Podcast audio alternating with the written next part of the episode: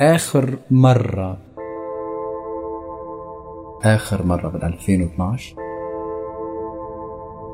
آخر ليلة بكالي في حفلة عرسي كانت آخر حفلة صارت بالضيعة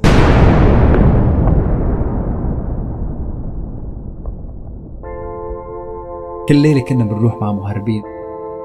يحطونا بثلاجات. لحم المجمد مع الآيس كريم. أي موتة بتفضل موتة قذيفة تجيكي بلحظة أو الغرق. فهالشي أعطاني حافز. 150 CV تبعتهم. في ناس كتير محتاجة. وفي عندي منصة على التيك توك فوق النص مليون وعلى الإنستغرام قريب المليون.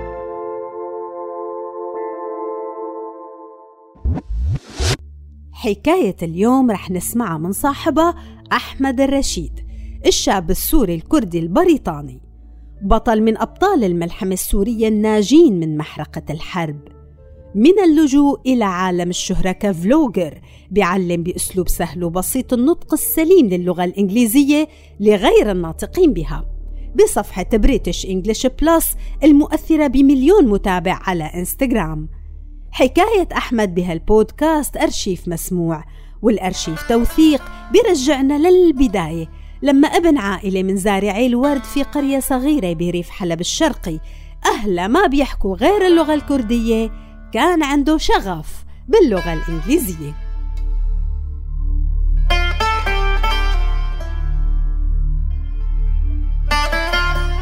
شخصية أحمد وهو صغير آه، أنا كنت الابن الأول. هيك أنا كبرت آه، كان دائما عندي إحساس بالمسؤولية. وبنفس الوقت كمان كان دائما حسيت إنه في عندي دائما امتيازات. كونك أنت الابن الأكبر في عندك امتيازات بعض الأحيان ممكن أكثر من بقية أختك أو أخواتك. آه، كان عندي كتير شغف كان عندي كتير حب لموضوع اللغة. أنا بتذكر تقريبا بسوريا كانوا يبلشوا بتعليم اللغة الإنجليزية. الصف السابع بمرحلة الإعدادي. كان عندي حب وشغف لهاللغة من وقت مبكر خاصة يعني كنت أتابع كتير من الأفلام. لما كنا صغار كان في على القناة الثانية السورية خاصة بعد الستة المساء بتذكر كانوا بيفتحوا القناة الثانية. كان في موسيقى كان في أفلام أجنبية كان في أفلام باللغة الإنجليزية. وأعتقد هذا كان له دور كتير كتير كبير إلي. إني أتعلق وأتعلم اللغة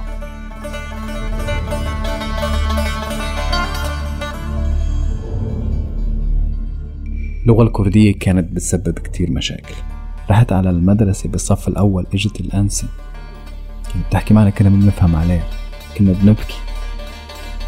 ما بنعرف شو عم تحكي. بعرف واحد من الطلاب كان بده يروح على التواليت بس ما بيعرف يحكي بالعربي. كان بيبكي. الأنسة ما بتفهم عليه. وطبعا هالشي زاد لاحقا انه كان في بعض التمييز. واحدة من الشغلات اللي ما راح بنساها ابدا إني لما كنت طالب كان لازم أروح وأعمل تأجيل للعسكرية كوني أنت طالب. بتذكر أنا رحت على شعب التجنيد بالمدينة اللي جنبنا. رحت هنيك كنت وقف أنا وأصدقائي. رحنا كنا واقفين بالطابور ضمن شعبة التجنيد. كنت آه، عم بحكي مع أصدقائي. إجا من ورا ضرب لي كف. بلش يسب أنت ليش عم تحكي كردي؟ بتذكر كانت إهانة إهانة كتير كبيرة وقتها. بحياتي ما بنسى الإهانة اللي صارت. ضربنا أهنا قدام كل الناس. هي كانت كمان واحدة من الأسباب إنه يكره البيئة المحيطة اللي, اللي تمنعك من إنك تعبر عن نفسك.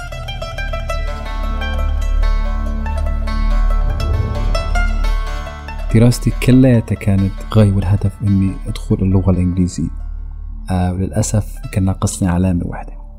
طبعا هذاك اليوم كان يوم كتير صعب علي. بتذكر رجعت من من حلب على الضيعة كنت وقتها كتير زعلان. لكن أمي بتذكر وقتها قالت لي هي كانت طبعا تشتغل بزراعة الورود. كنا نبعت ورد لحلب. قالت لي لا تزعل بدك تدرس أدب إنجليزي حتى لو اضطر انك تدفع مصاري بدك تروح تدفع. بأيامها كان مبلغ كتير كبير. الشيء الثاني كمان إنه ما طلع لي بحلب. كان لازم أختار مدينة تانية واخترت مدينة حمص. بال 2008 وال 2009 هذا السنة الدراسية أنا وقتها كان عمري 18 فايت على 19 أول مرة ببعد عن الأهل. حسيتها إنه غربة غربة غربة وقتها. بعدين رجعت لحلب حسيت حالي إنه رجعت رجعت لي الروح رجعت لأهلي رجعت لأصدقائي.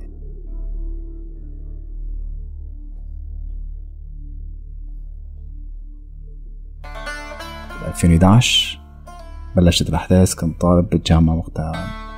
حلب بالبدايات كانت هادية بس بعدين بالنهار وليلة تقريبا شرقي حلب. بس يعني وقعت أو خلينا نقول راحت تحت سيطرة المعارضة. نظام كمان كان مسيطر على الجزء الغربي. بلش القصف الحياة تقريبا لأهالي حلب بالنهار وليلة تغيرت رأسا على عقب. كان الوضع كتير كتير صعب. الوقت أنا كنت طالب قدمت آخر امتحان وقتها. بتذكر آه، وقتها لما صار في قصف بالطائرة على المدينة الجامعية بحلب. كان هيك الفترة. وكانت هي هذيك آخر يوم اللي قضيها بالجامعة. طلعت كان في قصف كان في هجوم على الطلاب كان ناس خايفة في ناس مجروحة كان في عصابات عم بتهاجم الطلاب. أخذت السيرفيس طلعنا نفدنا بروحنا رجعت على الضيعة وهي كانت آخر مرة بال 2012 إني شفت فيها حلب.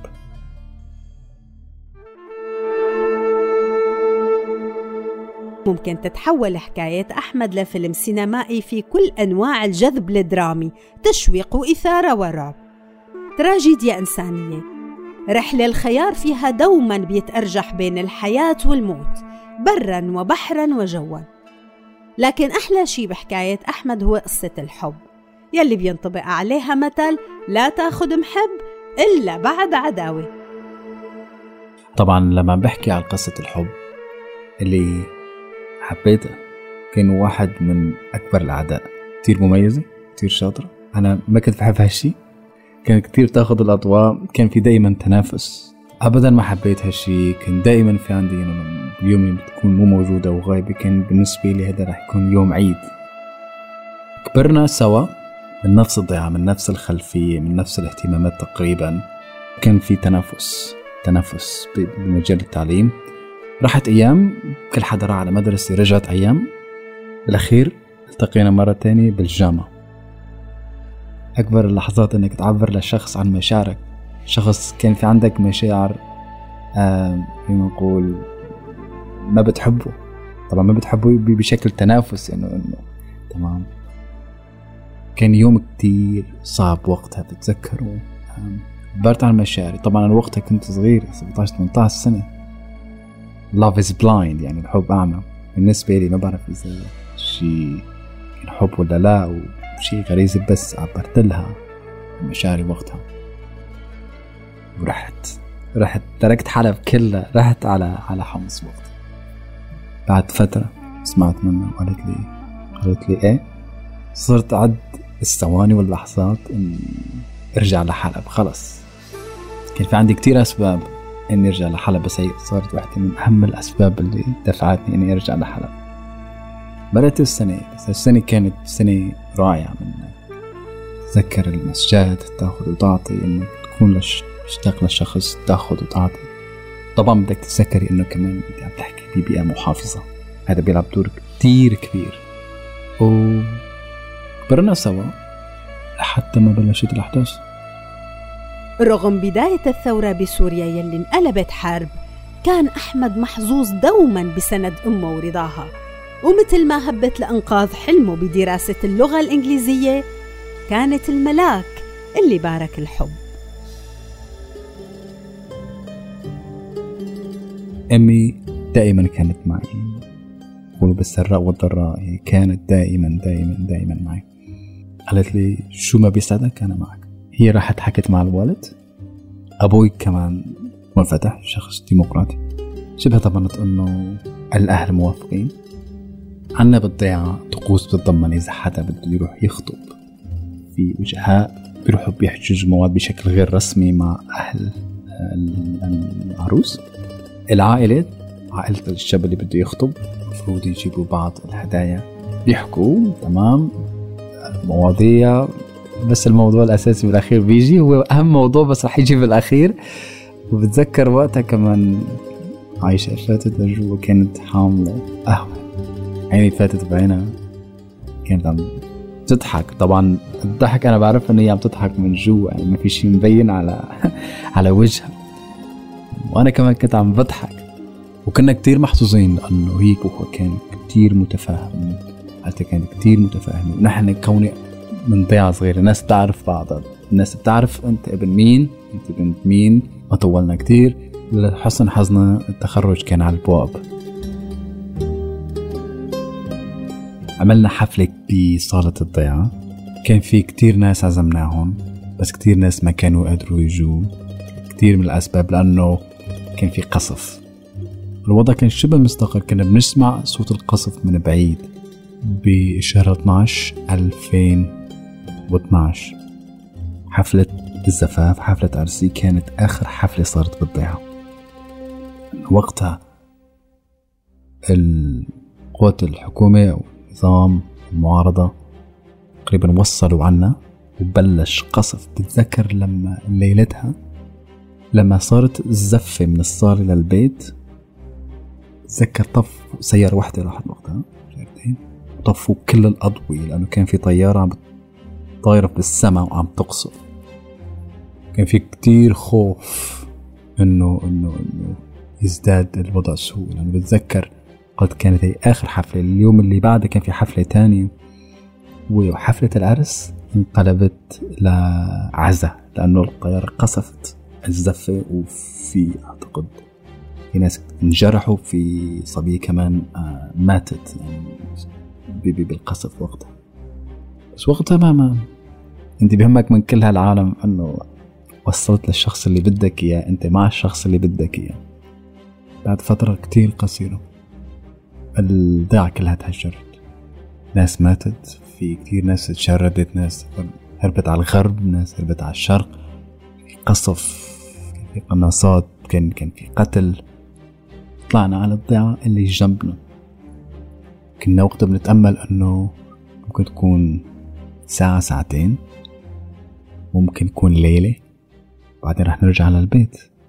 واللي أنا اعتقدته إنه يكون رح تكون عدد الساعات يوم يومين. حاليا صار عشر سنوات صار عقد من العمر.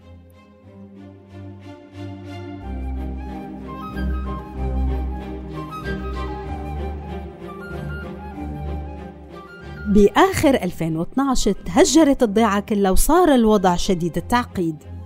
وكان لازم أحمد وعروسته عائشة يعبروا كل الحواجز ليوصلوا لكردستان العراق. الخيار الأفضل والأقرب بهداك الوقت رغم كل التحديات المادية. مرحلة كان الحظ بيبتسم فيها من وقت للتاني.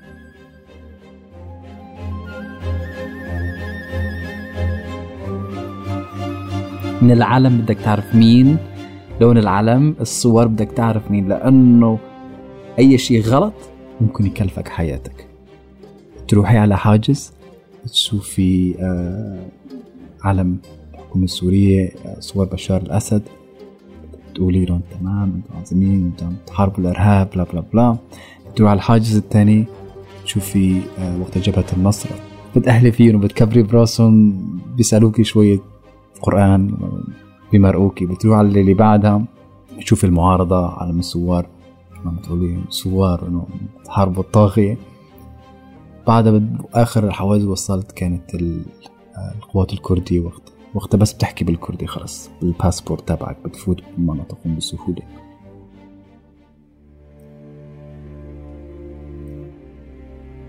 أنا كنت متزوج لما تزوجت المهر بعضه أنا دينته وكان في مصاري. كان في عندي ديون. لما تزوجت الدولار كان وقتها تقريبا خمسين ليرة سورية بعد القصف وكذا الدولار وصل 350 في عندي زوجة هلا أنا مسؤولية عندي أجار بيت أنا بحياتي ماني دافع أجار بيت. 350 سي في تبعتهم كنت بمشي على المطاعم على الفنادق على الأوتيلات المكاتب بعطيهم كلياتهم سيفيات سيفيات سيفيات لأنه بدي شغل أنا ما عندي. بلشت أشتغل مترجم عربي إنجليزي. الراتب كان 300 ألف عراقي وقتها. 250 دولار. بدي تعيشني تعيش زوجتي بدي آكل بدي أشرب بدي أدفع إيجار البيت وبدي أساعد الأهل كمان بسوريا. الشيء الأهم إنه في معك شخص بيصبرك على كل هالصعوبات. وهذا الشيء ساعدني كتير كتير كتير. يكون في عندك شخص لما الدنيا كلها بتسود قدامك بس في حدا جنبك بعتقد هذا الشيء كان كتير إيجابي. بعد فترة قصيرة كمان قدمت على على شغل. شفت آه شغل تاني مع السوبر ماركت الفرنسي كارفور في فرع بأربيل وقت الراتبي صار من 250 دولار ل 600 دولار. قفزة نوعية من ناحية الراتب. كنا كتير محظوظين أيضا إنه زوجتي شافت شغل مع سوارفسكي. راتبة كان تقريبا دبل راتبي. بتذكر كنا رجعنا للمنافسة مرة تانية. رجعنا لنقطة الصفر. اشتغلنا سوا وفينا الديون. صار في عنا رصيد شوي صغير. بهالفترة زوجتي آه، صارت حامل. بهالفترة الأمور زادت صعوبة يعني من الناحية الصحية الحمل آه، أنا كنت بعيد عن البيت أغلب الوقت. اتخذنا القرار أنه هي ترجع لسوريا. أنا تم هون بكردستان العراق هي ترجع لسوريا. بعد الحمل بعد الولادة ممكن ترجع ما بنعرف شو بصير. جسديا أنا موجود بأربيل ولكن روحيا وعقليا أنا موجود بحلب مع أهلي وزوجتي. ليلة من الليالي كنت supervisor ال cash supervisor بكارفور أربيل. كنت مشرف تقريبا على حوالي 15 أو 20 كاشير أي مشكلة بال system كان بيجي بصلح المشكلة مشان يمشوا الزباين كلياتها في واحد من الزباين عم بيعبي كان عامل shopping لابس ساعة تحتها في قماشة مكتوب for every child. لكل طفل وإلى جانبه مكتوب يونيسف رحت حكيت معه أنت بتشتغل مع اليونيسف؟ قال لي أنا بشتغل مع اليونيسف قلت له ليك أنا. أنا بحكي هاللغة أنا بساعدك كذا كذا عندي خبرة. بحكي عربي بحكي كردي بحكي إنجليزي. بقدر أساعدك. شو ما بدك. بعملها قال لي هذا كارتي. بعت لي إيميل وبعت لي CV تبعه. رجعت على البيت كنت كثير متحمس. بعت ال CV. بعد 24 ساعة إجاني إيميل. طب بدنا نسوي لك مقابلة تقريبا المقابلة كانت قالوا لي خلص أنت جاهز؟ ضمن ضمن هالأسبوع رح نبعث لك العقد. وقعت العقد. كان الشخص اللي شفته كان هو المسؤول. كردستان العراق هو المنسق عن حملة شلل الأطفال. هو كان مسؤول مع اليونيسف في منسق كان للعراق. الدكتور خورخي كارافوتا. هو الدكتور هو طبيب مقضي حياته كلها بمناطق الحروب والصراع بيشتغل مع أطباء بلا حدود. زوجتي ولدت بال 2013 2014 2015 داعش كانت بذروتها كانت مسيطرة على مناطق واسعة من العراق شمال العراق العراق غرب العراق ومناطق من شمال سوريا.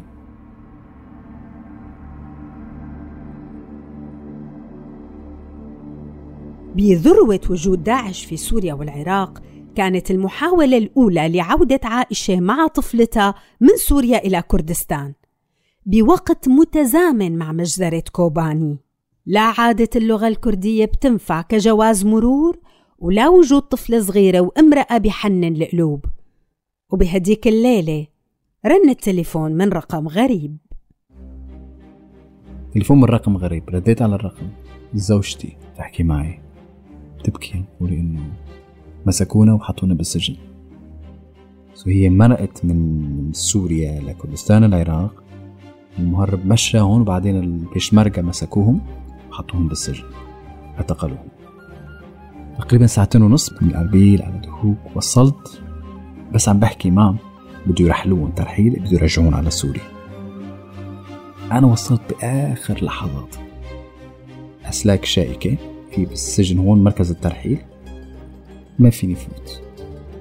شفت بنتي من بعيد أول مرة بحياتي بشوف بنتي. لما شفتها من بعيد لأنه بالليل اللي بعد اللي قبلها مهربين والجبال والنهار.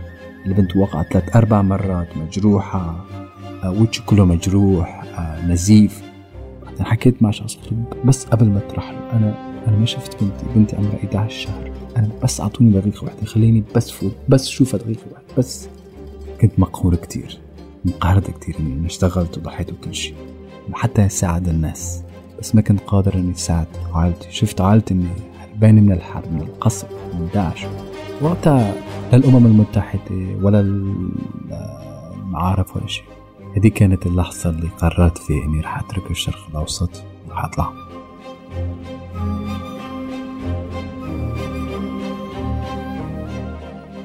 رغم أنه قلب أحمد كان عم يشعل بنار الغضب قرر إنه يرجعهم مهما كان الثمن ما خلى حدا من معارفه ما اتصل فيه وللأسف بالواسطة بس قدر يفوتهم من جديد على كردستان لحتى يتخذوا سوا قرار رحلة الموت. اجوا معززين مكرمين؟ شفت بنتي أول مرة لمستها رحنا سوا. رحنا على الفندق. أنا كنت وقتها أسعد شخص بالعالم. إنه هني بخير بسلام. بعدين اتفقنا هذا المكان مو صالح إن نكبر الأطفال. وقتها كان في عنا أخبار بال 2015 كان في عنا شاب قبل المبدع طلع من من ليبيا على إيطاليا. هو وزوجته تفاروا ثلاثة أربعة وزوجته كانت حامل. القارب تبعهم غرق بالبحر المتوسط. الزلمة شاف زوجته أطفاله كلهم غرقوا قدامه. وأنا وزوجتي كنا بنناقش. أي موتة بتفضلي؟ موتة قذيفة تجيكي بلحظة تاخذ روحك تموتي وترتاحي يعني ما يكون في تعذيب أو الغرق. قلت لزوجتي. قبل ما أطلع من كردستان لإيران هذا الإيميلي هذا ال password راح أخذ فيديوهات وصور راح أحملهم دائما بشكل متكرر على drive في حال أنا متت غرقت صار أي شيء راح تفرج الصور. والفيديوهات لبنتي بالمستقبل. تقولي لأنه هيك صار لأنه أبوك كان بده يوصل لمكان حتى الكل يكون قادر يوصل فيه بأمان. هرب أحمد على تركيا. بالمرة الأولى البلم البلاستيك كان عم يسرب مي ووسط بكاء النساء والرجال والأطفال رجعوهم خفر السواحل على تركيا وتم احتجازهم جميعا. بس بالمحاولة الثانية نجح أحمد بالوصول لليونان وهنيك تحول إلى قاديروف محمدوف. طبعا بعد ما وصلت اليونان رحت حكينا مع كتير مهربين على الفيسبوك. كان وقتها بتفوت على صفحات الفيسبوك آلاف المهربين بيقولوا لك هذا الباسبورت هذا الباسبورت إذا أنت سوري بتاخذ 10 20% discount يعني تجارة كانت رائجة وقتها فتنا على المكتب. هو كان بار بخلفية البار كان في مكتب. فتنا إجا معه شانتي معباية باسبورتات. قال بتحكي فرنسي؟ قلت له لا. قال بتحكي إسباني؟ قلت له لا. قال لي شو بتحكي أنت؟ قلت له بحكي عربي بحكي كردي بحكي إنجليزي. نبش بين الباسبورتات شاف جواز بلغاري. قريب شبيه إلي قادروف محمدوف من صوفيا. ليك قال لي هذا الشخص هذا اسمك قطعت لك ال ticket بكرة؟ بعد بكرة. طيارتك الساعة فلانة فلانة اليوم اللي بدك تروح على المطار استكشف المطار شوف المطار مشان تعرف قبل ما تروح ب... لما بدك تروح باليوم تعرف شو عم بيصير. بتكون أول مرة عم تروح المطار. وقال لي كمان روح بكرة. غير ال look تبعك أحط عنك اشتري شورت اشتري تي شيرت رحت على المطار. طيارتي كانت على مارسيليا بفرنسا. من أثينا على مارسيليا. ذكر فتت على المطار. مرعوب. بجواز مزور ببطاقة هوية كمان مزورة. أنا بالمطار عم بشوف ناس كتير كتير. بعرف إنه من الأشكـ بشكلهم بتعرف فيه إنه هذا سوري أو هذا من عندنا المنطقة. وكان البوليس بيلقط واحد واحد. كل ما كنت قبل ما أشوف كنت نص ساعة بس عم أشوف كيف البوليس عم يلقطهم خطيت الحاجز. كان في أربع بوليس واقفين. عديت منهم ما حدا حكى معي. رحت على ال check-in على ال security فتشوني كل شيء ما حدا حكى معي. المهرب أتذكر قال لي وقتها إنه في بنتين وحده شقرة وحده سمراء. فلت على الشقرة بتفوت بالطيارة. آخر check-in وأنا واقف على الدور ما شفت اني حدا من ورا قال لي passport passport من هون ارتعبت قلبي وقع مني من الخوف بالمطار وجواز مزور كل شيء مزور. أعطيته الجواز أعطيته ال boarding pass قال لي مستر خادروف محمدوف وين ار جوين وين رايح؟ قلت له رايح على مرسيليا. قلت له شو عندي ال girlfriend هنيك؟ بدنا نحتفل عيد ميلاد هنيك. بدنا على مرسيليا. طلب فيني أعطاني الباسبورت. قال لي safe travels طلعت على الطيارة. عم برجف عم برجف. الطيارة بعد خمس دقايق. طارت. وصرنا بالسما وأنا لساتني عم برجف. أنا لساتني خايف أنه من السما بده ينزلوا الطيارة بده يرجعوها على اثينا مشان يمسكوني ومشان يرجعوني ويمسكوني. عندي صار عندي فوبيا من الخوف. بعد 20 دقيقة تقريبا نص ساعة رحت. خلص حسيت إنه خلص أنا طلعت نفدت بجلدي. رحت على التواليت بالطيارة. أول شيء عملته طلعت الباسبورت وعملته مئة ألف أو يمكن مليون شقفة. لأنه المهرب قال إذا مسكوك بفرنسا بيرجعوك بنفس الباسبورت. تقريبا وصلنا نزلنا بمطار مارسيليا بجنوب فرنسا. وانصدمت إنه ما حدا قال لي مين أنت وين جاي؟ لأنه هي ضمن الشنغن مطار داخلي. قلت لو أني ماني شائل الباسبورت كنت استخدمته. أنا بفرنسا أنا بمارسيليا. بس معي معي باسبورت. بعد ما وصل أحمد على فرنسا رجع ركب الصعب. وراح على أتعس الأماكن بأوروبا كالي. نقطة تجمع المهاجرين غير الشرعيين الحالمين بدخول المملكة المتحدة. وبآخر الشهر السادس 2015 عاش أحمد هالتجربة المرة وعرف أن الله حق.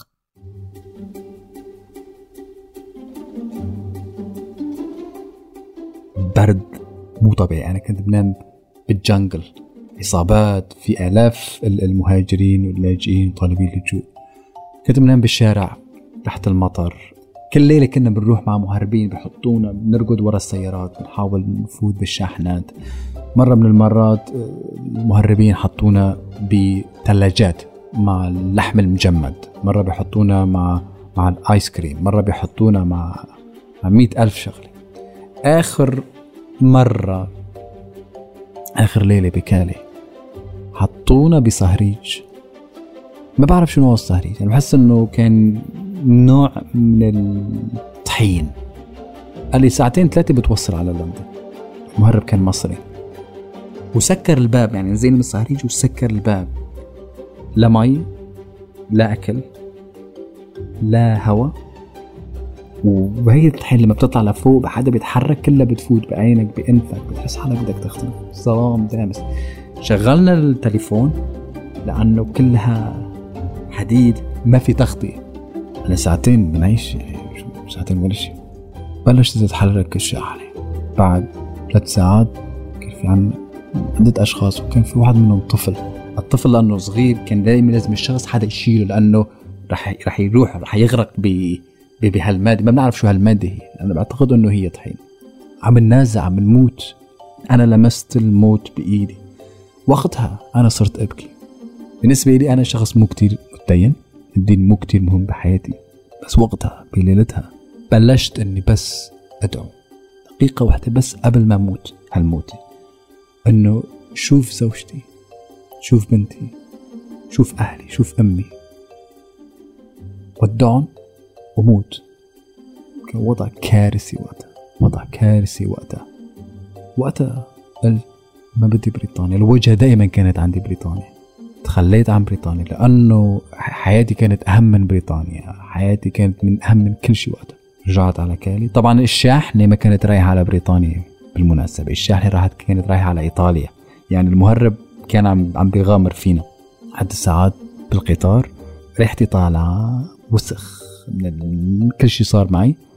عدة أيام ما تحممت. كنت بشوف القطار جاي من بريطانيا الناس الأغلبية كانوا بيحكوا إنجليزي وأنا كنت مقهور. بيني وبين الحلم كان مسافة كتير قصير أني أوصلها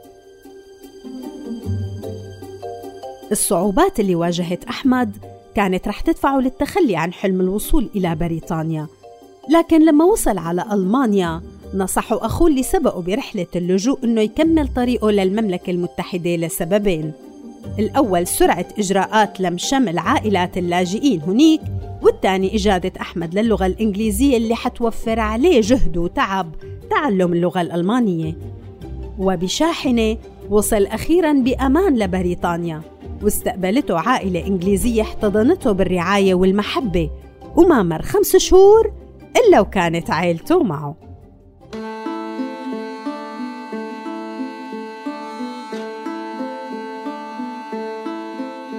وصلوا على مطار هيثرو. أنا حسيت أنه ولدت من جديد. عائلتي وصلت بخير والسلام. نحن على العائلة اللي كانت مستضيفتنا. وقتها بقدر أقول كنت واحد من أسعد الأشخاص بالأرض. كنت وقتها مطمن أنه ما رح تسقط عليهم قذيفة. ما رح حدا يقتلوا ما حدا يخطفهم ما حدا رح يقطعهم لأجزاء ما حدا رح يغتصبهم هي كانت بداية جديدة. البداية الجديدة لأحمد أنا كنت شاهدة عليها لما التقيت فيه ب 2017 كان عم يعمل ماجستير في الصراع والتنمية بمدرسة الدراسات الشرقية والإفريقية سواس بلندن. وبوقتها اندهشت بقدرته على التحليل السياسي النقدي للمشكلة الكردية السورية. وتوقعت أنه مستقبل أحمد الباهر حتما راح يكون كسياسي. لكنه بالأخير اختار شغفه الحقيقي. عالم السياسة هو عالم كبير بحر. يعني إذا بدنا نحكي على سبيل المثال بالسياسة في المملكة المتحدة على سبيل المثال بريطانيا تعتبر واحدة من أكبر أو أقدم الديمقراطيات في العالم. إذا بتشوف السياسة كيف ماشية هي فن ماشي على على أساس الخداع وال وال وال والنفاق. بالنسبة لي بعتقد هالشي كتير صعب إني نفوت بهذا المجال إني إنه ما في شيء 100% right you know, دائما كل شخص في عنده وجهة نظر وما في شيء 100% صحيح. قررت إني أستثمر وقتي أستثمر طاقتي بشيء ممكن يكون له تأثير أكبر بمساعدة الناس ويقرب الناس خلينا نقول لبعض أكثر إني ما أروح على موضوع الصراع والسياسي واللي اللي أنا وعائلتي وملايين السوريين هن ضحايا. أنا دائما في عندي شغف للغة الإنجليزية. أنا بحب اللغة الإنجليزية أنا مهتم باللغة الإنجليزية من من طفولتي. بال 2020 أثناء كوفيد 19 lockdown أنا كنت عم بشتغل من البيت. فكرت إنه شو ممكن أنا أعمل؟ كان أنا كنت دائما أنا كنت بدرس بعض الأشخاص بتطوع بعض المنظمات بعطي دروس اللغة الإنجليزية لطالبي اللجوء في بعض الأماكن. لما اجى كوفيد كل شيء وقف. لهيك انتقلنا من face to face شخصيا رحنا اونلاين وهيك طلعت الفكرة إني بعطي دروس اونلاين ممكن أصور بعض الفيديوهات أوقات الفراغ وإني أحملها حتى توصل لبعض الأشخاص اللي ممكن يستفيدوا. وفعلا قررت إني عملت حساب على اليوتيوب عملت حساب على الإنستغرام عملت حساب على التيك توك. طبعا بأوقات الفراغ عائلة عندك full-time job أنا بشتغل بدوام كامل. صرت اصور فيديوهات كتير قصيرة. 10 15 20 25 ثانية مو أكثر لأنه ما عندي وقت. وما عندي الخبرة إني أعمل editing ومونتاج وكل هالتفاصيل. لهيك كان عندي تليفوني كنت بستخدم الكاميرا الأمامية بدون أي audio بدون أي شيء بس الكاميرا اللي موجودة قدامي. واحدة من الأشياء الأساسية اللي ضروري أنا كنت أخذها بعين الاعتبار إنك تعطي شيء من القلب. لما بتعطي شيء من القلب بيوصل للقلب. تمام؟ أنا في عندي خبرة بموضوع معين وفي عندي منصة في ناس كتير محتاجة بدها توصل للمعلومة. للأسف واحدة من الأشياء اللي كتير حاليا نحن بنعاني منها إنه كتير من الناس ما عاد في عندها التركيز إنك تشوف فيديو 10 دقايق أو 15 أو 20 دقيقة. صار في عنا نسبة التركيز يعني ال attention span صار 10 15 ثانية. طبعا هالشي كتير سلبي. في عندك التيك توك الفيسبوك الانستغرام كلها خلص فيديو 10 ثواني بعدين بدنا نروح للي بعده يعني نحن عم نستهلك ال material بشكل غير منطقي بشكل كتير كبير. بس بنفس الوقت ال feedback التعليقات كان كتير إيجابية كان في كتير تعليقات من الناس إن تسوي أكثر فيديوهات أكثر وأطول. فهالشيء أعطاني حافز على التيك توك حاليا وصلت قربت على حوالي 500 وفوق النص مليون. وعلى الإنستغرام قريب المليون قريب على اليوتيوب قريبا قريب ال ألف. مع أنه هدف أحمد الرشيد العطاء وتعليم الآخرين لكن أكيد ما ممكن مرر هاللقاء بدون ما أسأله عن أول مبلغ مالي تقاضى من أنستغرام.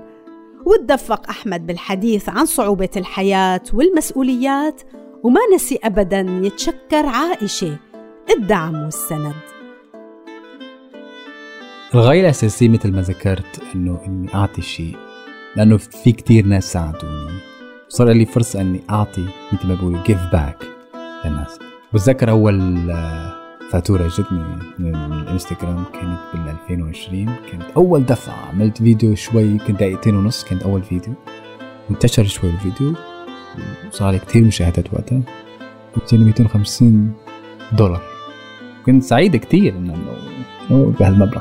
بس بنفس الوقت أنا صار عندي شيء اسمه community اسست community الناس كتير بتعتقد إنه لما توصل على أوروبا أو توصل على بريطانيا you know money grows on trees right يعني المصاري موجودة على الشجر. للأسف هي مو الواقع. بدك تشتغل ليل ونهار لأنه مسؤوليتك بتكبر ولازم أعترف هون أنه هالشي ما إجى ببلاش أنه الفيديوهات العمل بياخد وقت كتير ثمين من وقتي من عائلتي. عندي two angels هن trouble makers مشكلجية كمان. آه إيفا وجوليانا. آه هن بيحكوا إنجليزي. هلأ في عنا تحدي تعلم اللغة العربية. هلأ حاليا بيحضروا آه، دروس اللغة العربية. بس في عنا مشكلة إنه بالبيت ما بنحكي عربي. العربية هي مو اللغة الأم. الكردية هي اللغة الأم. بس البنات بين بعضهم بيحكوا لغة إنجليزي. كوني المحيط البيئة. وكوني أنا عايش بمنطقة ما فيها عرب ما فيها أكراد. وكوني أنا شخص بعرف أهمية اللغة وإنه اللغة بتفتح لك هي مفتاح بتفتح لك بكتير أبواب بالعالم بالمستقبل. أنا أعطي وأنا كتير برغب إنه أعطي هالمفتاح لبناتي إنه يتعلموا أو يتعلموا اللغة العربية لأنه رح يكون في لهم مستقبل كتير كتير باهر إذا كانوا قادرين يتعلموا أو يحدثوا العربية الإنجليزية والكردية ولغات أخرى. لهيك آه، في عندك business plan في عندك عائلة في عندك آه، جواز مفتوح لك بواب الدنيا بدي اسافر بس نفس الوقت في عندي التزامات عمل. آه، الموضوع ابدا مو سهل.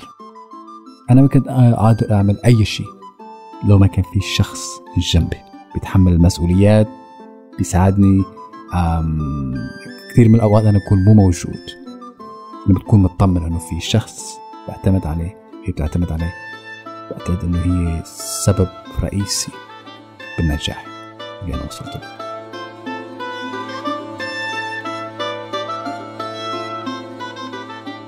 لما شارف اللقاء على النهاية تركت أحمد يحكي لي عن معنى الجنسية البريطانية بالنسبة له وعن عنوان بحطه لقصة حياته وعن وصفة بتوصل للنجاح. بس بالأخير تفاجأت إنه حلمه يعمل بودكاست. بودعكم وبترككم للختام مع أحمد الرشيد. The Refugee Boss. طبعا أهمية هالشي بالنسبة إلي هي فقط وثيقة السفر هي الجواز البريطاني اللي بتخولني إني أتحرك إني أكون قادر فوت أطلع سافر ما أشوف تحديات ما أشوف صعوبات ما أشوف ذل وإهانة اللي عم بيواجهوها ملايين السوريين. النجاح مو بعيد بهالحياة كلنا مثل بعض. في عنا نفس المخاوف عنا نفس الأمال بس أنا بعتقد اللي بيخلي بعض الأشخاص مختلفين عن الآخرين إنه ما بيتخلوا عن آمالهم ما بيتخلوا عن أحلامهم. وأشياء كتير بسيطة بتساعد إنه في عندهم شغف. الشغف هو الشرارة الانضباط اللي بخليك توصل لوين بدك. شو بتأمل إني أعمل؟ في كتير مشاريع. واحدة من الشغلات اللي أنا بحب. بلش فيها عم فكر في إني أبدأ بالقريب العاجل إني بلش البودكاست. البودكاست رح يساعد إني ناقش مواضيع كتيرة. بنفس الوقت أيضا هو فرصة إني اطور مهارات الاستماع باللغة الإنجليزية لكتير أشخاص. يعني رح نضرب كذا عصفور بحجرة اللي هي تطوير مهارة اللغة بس أيضا بنفوت بمواضيع آه، الغاية منها تنمية وتشجيع الشباب والأشخاص من بقية الفئات العمرية الثانية.